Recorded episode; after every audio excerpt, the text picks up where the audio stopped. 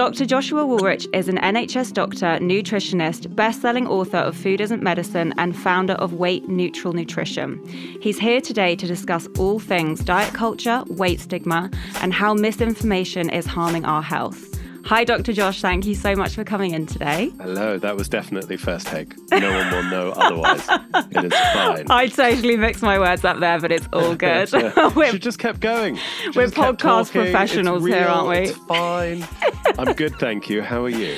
All good over here. I was just saying to you that I read your book yesterday, and it is fantastic really really good it. i did enjoy it um, and it's left me with a lot of questions that i want to sort of pick your brain with.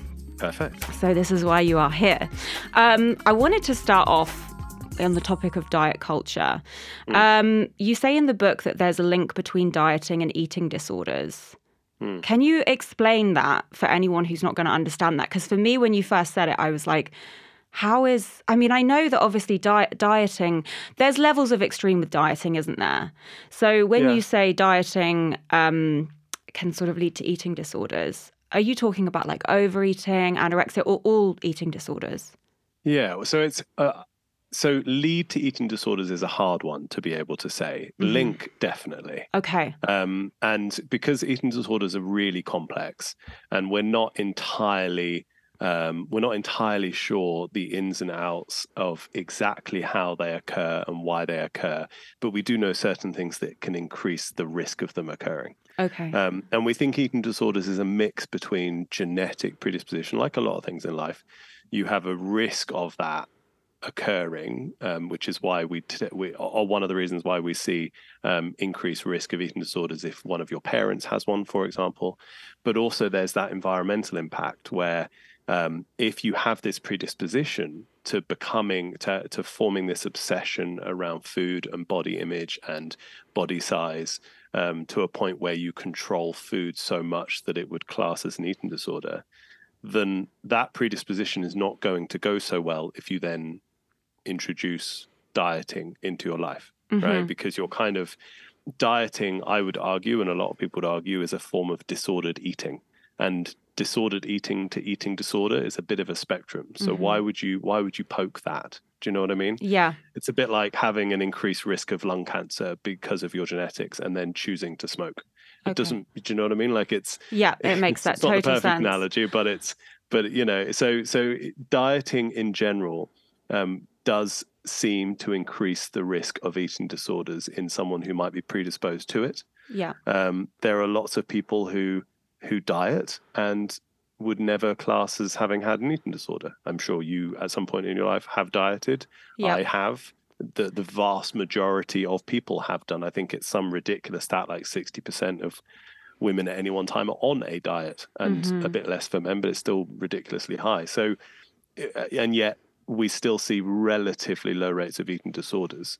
Um, but I do think we need to be a bit more cognizant of it, especially in kids as well, because. Yeah that's kind of some of those formative years and, and time when when this stuff has more risk to have an impact. And people are dieting younger and younger and younger which is which is concerning. And in your book you mentioned that you started dieting um, you started your Instagram to kind of be accountable for your diet, didn't you? Um, that was my logic. Years yeah. and years ago.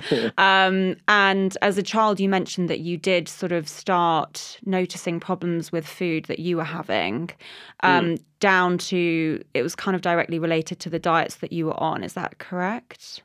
Yeah. So, I mean, well, I, I started seeing food as a way of manipulating what I looked like as a kid mm-hmm. um, because I got bullied for my size. And so I thought, well, in which case I'll just, you know, be smaller and then I won't be bullied anymore, which didn't really work um, for multiple reasons. But uh, that kind of started a bit of a trend of, of having this second thought that food wasn't just enjoyment, food wasn't just you know, a, kind of a, a, dinner time, a culture thing, a, an enjoyment thing, a joy thing.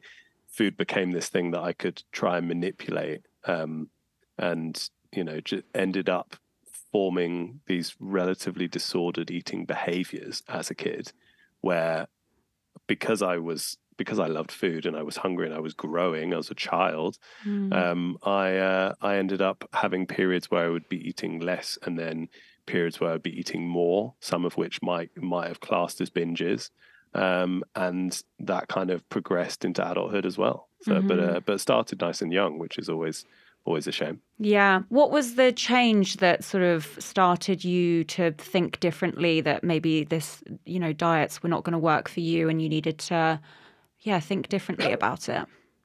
It, it was less that diets weren't going to work for me. It was more just that diets didn't really work, full stop. Right. Um, and I don't mean from just like a basic biomechanics perspective. Obviously, if you if you stop eating, you, you, you will end up having to find the energy from somewhere. Mm-hmm. Um, but it's more if we look at diets long term and we look at people's dieting behaviors long term, there's really no good evidence that that ends up in a positive. Mm-hmm. Um, the overwhelming majority of the time, people put back the weight on that they lost, and a lot of the time more than they lost as well.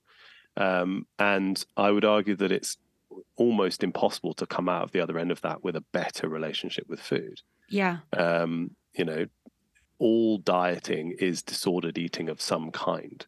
Mm-hmm. Um, because you're either ignoring your hunger cues, you're ignoring your fullness cues, you're ignoring your desires around food, you're not really preferencing taste or flavor or enjoyment.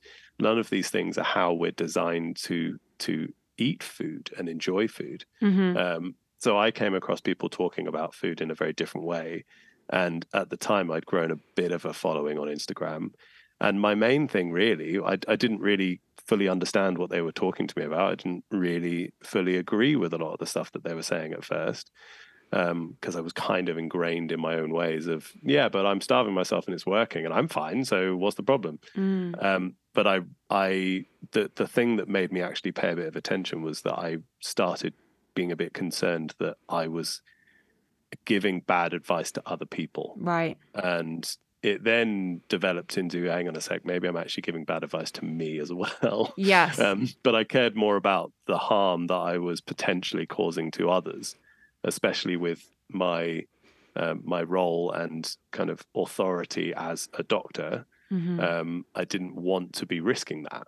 Um, and fortunately, that was the way in for me. And then I realized that actually it wasn't just about others; it was about me too. And if it wasn't, if it wasn't healthy to be promoting this stuff to other people, why was it healthy to be promoting it to myself? Why was I special? Why yeah. was I different? Yeah, exactly. Um, which um, you know, I'm not. Yeah. um, so, in your book, there's a chapter that explains a lot about the diet cycle and how it's dieting and then there's weight gain. And you mention uh, something called leptin levels, which I had never heard mm. of before. And I feel like we have so much marketing about losing weight. You know, if you buy this, you'll lose weight. If you do this, you'll lose weight. And you speak about leptin levels in the book. Um, for anyone who doesn't know what that is, because I don't, I had never heard of it up until now, and I'm 30 years old. I've heard about diets. I kind of understand the science mm. behind them. Um, can you explain what that is and why it sort of leads this full diet cycle over and over again? Yeah, so you're well. I mean, it's it's one of the factors okay. um, as to why um, a, a, kind of a, a, sustained energy deficit doesn't doesn't seem uh, to work from a physiology perspective very well. Um, you know, putting the psychology stuff aside as well, obviously.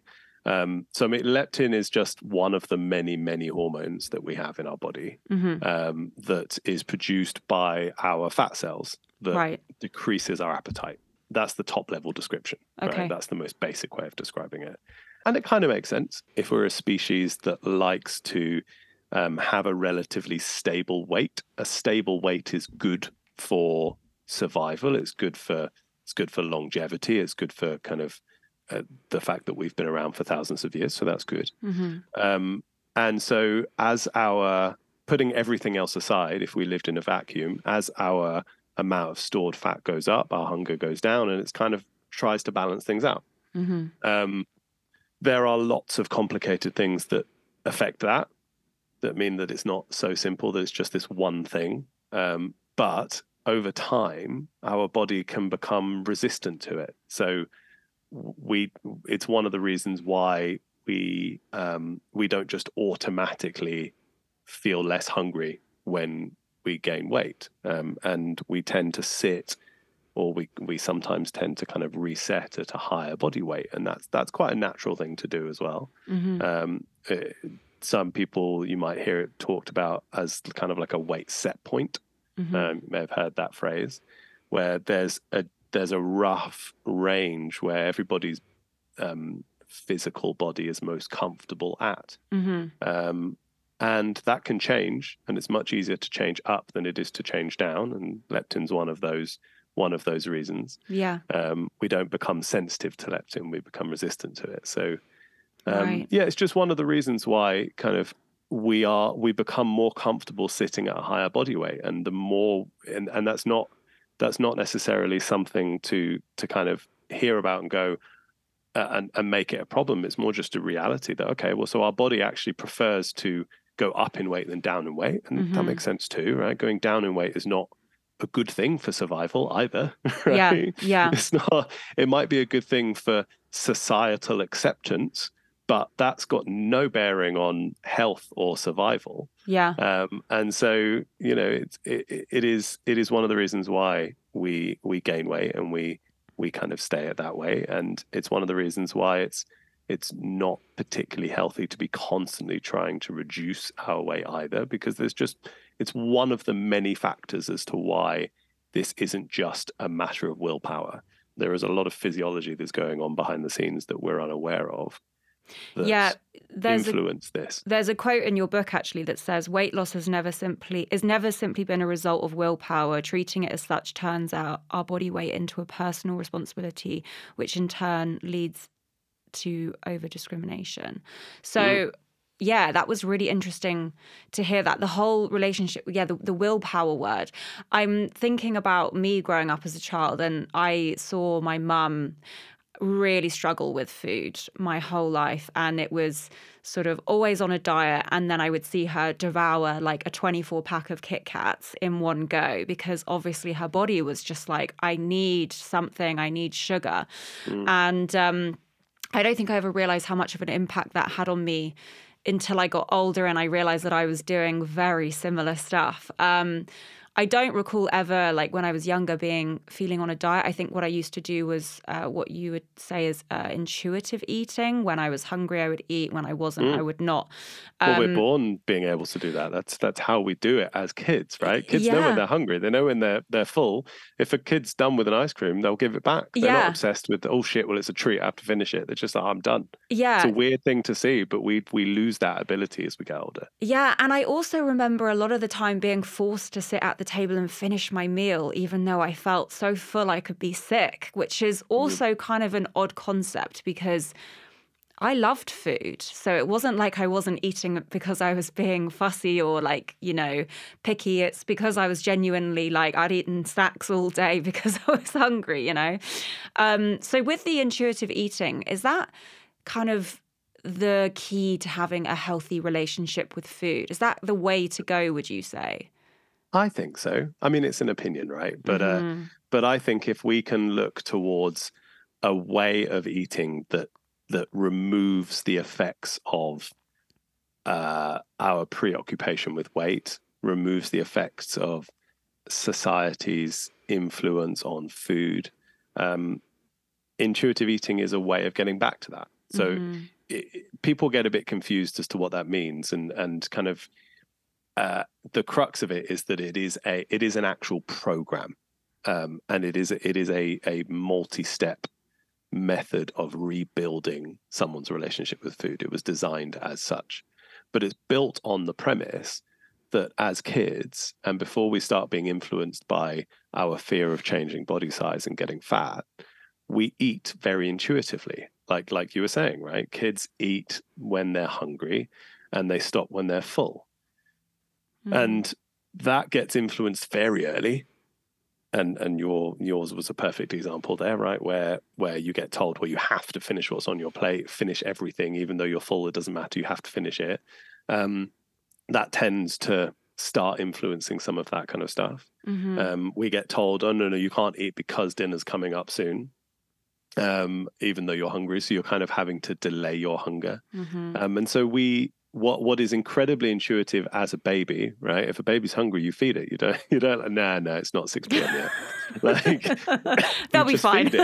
yeah, and then and then as kids, you, you know, they get to a certain age, and the parents are like, well, you know, but we have meal times, so they have to wait till then. Mm-hmm. Um, and there's there's a balance to be had, obviously, right? We live in a we live in a world that does have routine, and it's not always that easy just to eat all the time, but there's some merit to be had, and I, I, have a child on the way, and this is my kind of plan. There's some merit to be had to trying to keep that stuff as intuitive as possible.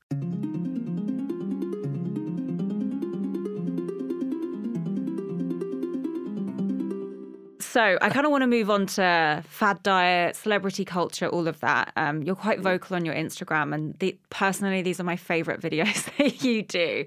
Um, before I dig into some of the videos you've done recently. Um, I am being like overwhelmed on the algorithm at the moment with things like PCOS diet, insulin resistance diet, candida diet, all of these diets that seem to be tailored for women's health. Um, is there any truth behind any of this? Um, I see I see a private, uh, so I have polycystic ovaries, and I see a private gynecologist once a year um, just to sort of check my hormone levels and and mm. get everything in check because it makes me a lot happier as a person when I'm leveled out. And um, she has started mentioning recently to me about all of these insulin resistant and PCOS diets. And it's like just come out of nowhere, and uh, I'm seeing it everywhere. So, what's what's your opinion behind them? Are they can they help? Is it is there, yeah, is there any truth to it? Uh, I I would say ninety five percent of the time they're utter nonsense. Right. Um, we it's become a bit of a recent obsession um, over the last five ish years. Yeah. Um, to become incredibly obsessed with insulin. Um, now, there's there's caveats and there's nuance here, and somebody that has PCOS like yourself, you're the hormone levels when it comes to insulin will be a little bit different to yeah. if you didn't, right? Um, however, you still can't fix those through food. Yeah. You may find that certain ways of eating makes you feel better. Mm-hmm.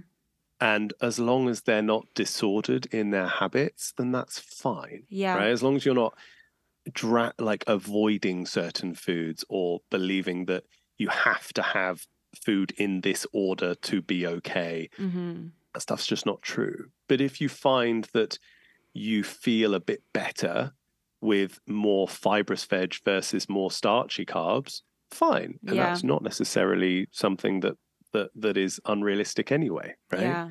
Um, so a lot of the things that might be useful are, are are pretty universal, regardless as to whether you have PCOS or not. Yeah. Um, but we have, and I'm sure you've probably noticed, become obsessed with insulin. That people are sticking glucose monitors on their arms completely unnecessarily when they do not have any problem with their glucose. Yeah. They're they're looking at their glucose levels after food and going, well, that caused a in quotes spike, so I should never eat that again. Yeah, um, which is bullshit because you you you glucose levels are meant to go up and come down. Yeah, that's fine. Yeah, we've been doing it for like we're we're pretty good. We've been we've we've evolved and lived for a long time, right? Before having monitors on us, yeah, yeah. Exactly. If we're yeah, and so if somebody is actually slightly insulin resistant, that's a different thing. Yeah, and that's a whole another podcast of the complexities around that and what that might mean and how you can still be um, uh, intuitive around that and you don't have to be super dogmatic and go on a strict diet. Like those things are are true as well but there's more complexity there. Yeah. Um, speaking of insulin resistance i've seen this craze with the um, ozempic uh, mm-hmm. skinny jab is the word yeah. that it's kind of going around. Um, one of my followers wanted to know is it safe? Which i don't really feel comfortable asking but i would rather ask, what's your opinion on it? Because I am seeing a lot of celebrities talking about it and openly saying, oh, yeah, I'm taking it. I've lost X amount of weight. It's dropped off me. And it's really glorifying it for people who have no idea what the risks and also, you know, how. I mean, when you think about it, it's really odd to be taking. I might be wrong in this, but it's a pen for diabetic people, correct?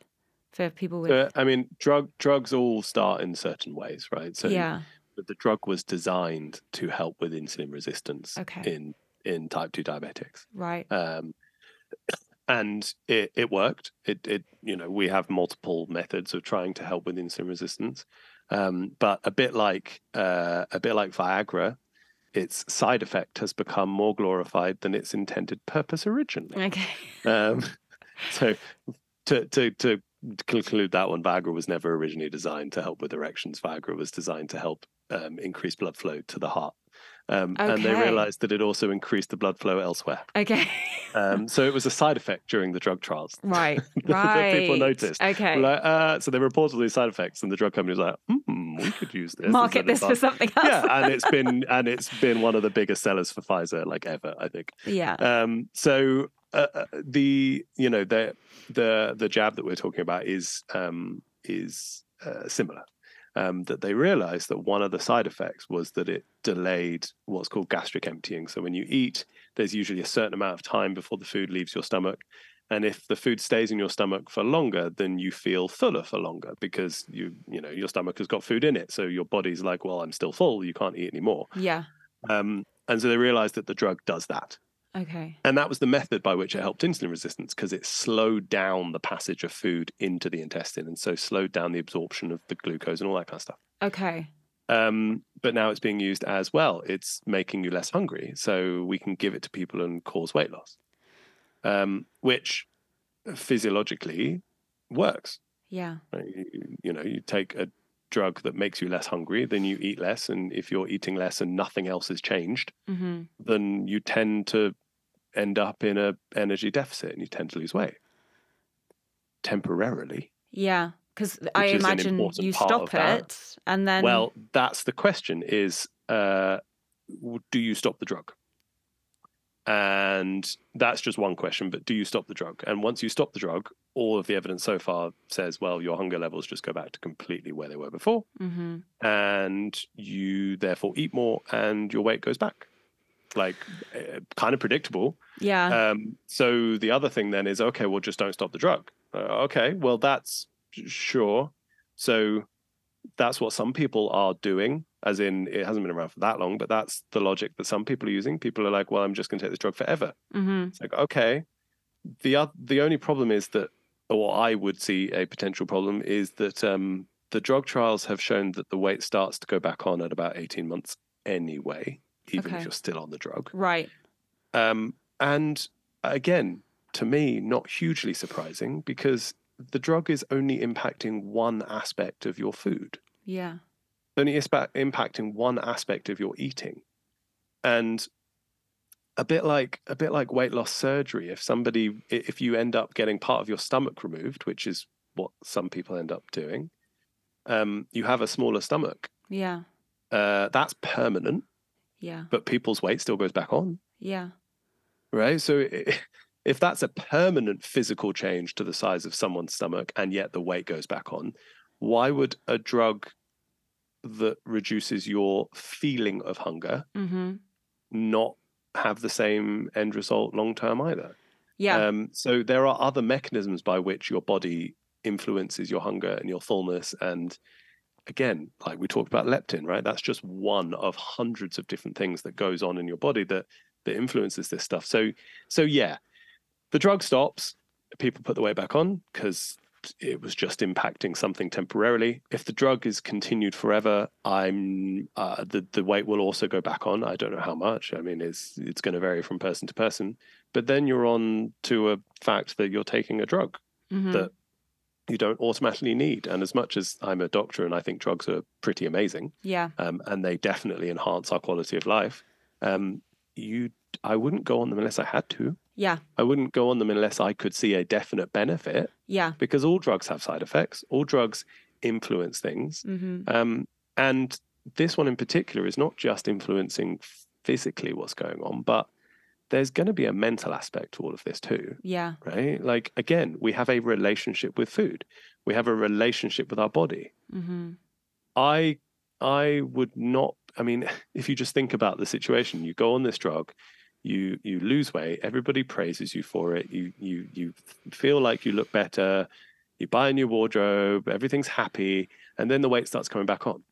Yeah. You can't put the you can't increase the drug Yeah. dose like and so you then start feeling like a failure. Yeah. You then start binge eating. You then start this and that and and you end up back in the same place you were physically, Mm. but I'd argue in a much worse place mentally Yeah. than you were if you'd have never done that whole cycle. Yeah. That and makes that tends to be the overall argument that I, I, I like to talk to people about when it comes to dieting anyway. It's like, okay, well, what happens if, well, what, like, where are you going to be in a year's time when you're back where you were? Are you going to be worse off or better than if you'd have just not done this? yeah. Like, is that a good thing? the the validation that people give you when you lose weight and even if it's unintentional i'm, I'm thinking about me like I, I caught a parasite when i was abroad and for four months i couldn't figure out what it was but i the weight was just dropping off me and i felt so ill um There was a worm eating your food instead of you. yeah and like yeah and honestly like the exhaustion i felt i had no energy to do anything and like i must have i don't know how much weight i lost maybe a stone and a half until finally they gave me the medication kill, antibiotics killed off the the parasite. And everyone was like god you look incredible. Like how have you done it? Da da da da. Oh i want to catch a parasite? And i was thinking this is such an odd mindset Yeah. to have. But also why am I secretly like getting validation of people telling me that it's good that I've lost weight? Like you mentioned at the beginning that we all have a spectrum of sort of like where our happiest weight is, and mine definitely fluctuates over about a stone. So I, hmm. I've you know throughout my life I'll go maybe sometimes a bit less, and, and that's not from trying. It's just you know whatever's going on in my life. Yeah, yeah. Um, and Oh, now and it changes, by the way, at different times. Changes during puberty, changes during menopause, changes at different ages, right? yeah, Just to clarify. Yeah, yeah, yeah. And I've definitely always, yeah, sort of felt that throughout my life. And it's, I've never stressed too much if, you know, I've put on a bit of weight here or da da da. As long as I'm kind of eating right and, you know, I'm listening to my body, then that's, for me, I'm like, that's all I really need to do. Um, but yeah, this, it, it's, Just secretly challenge the word right there. Just in general.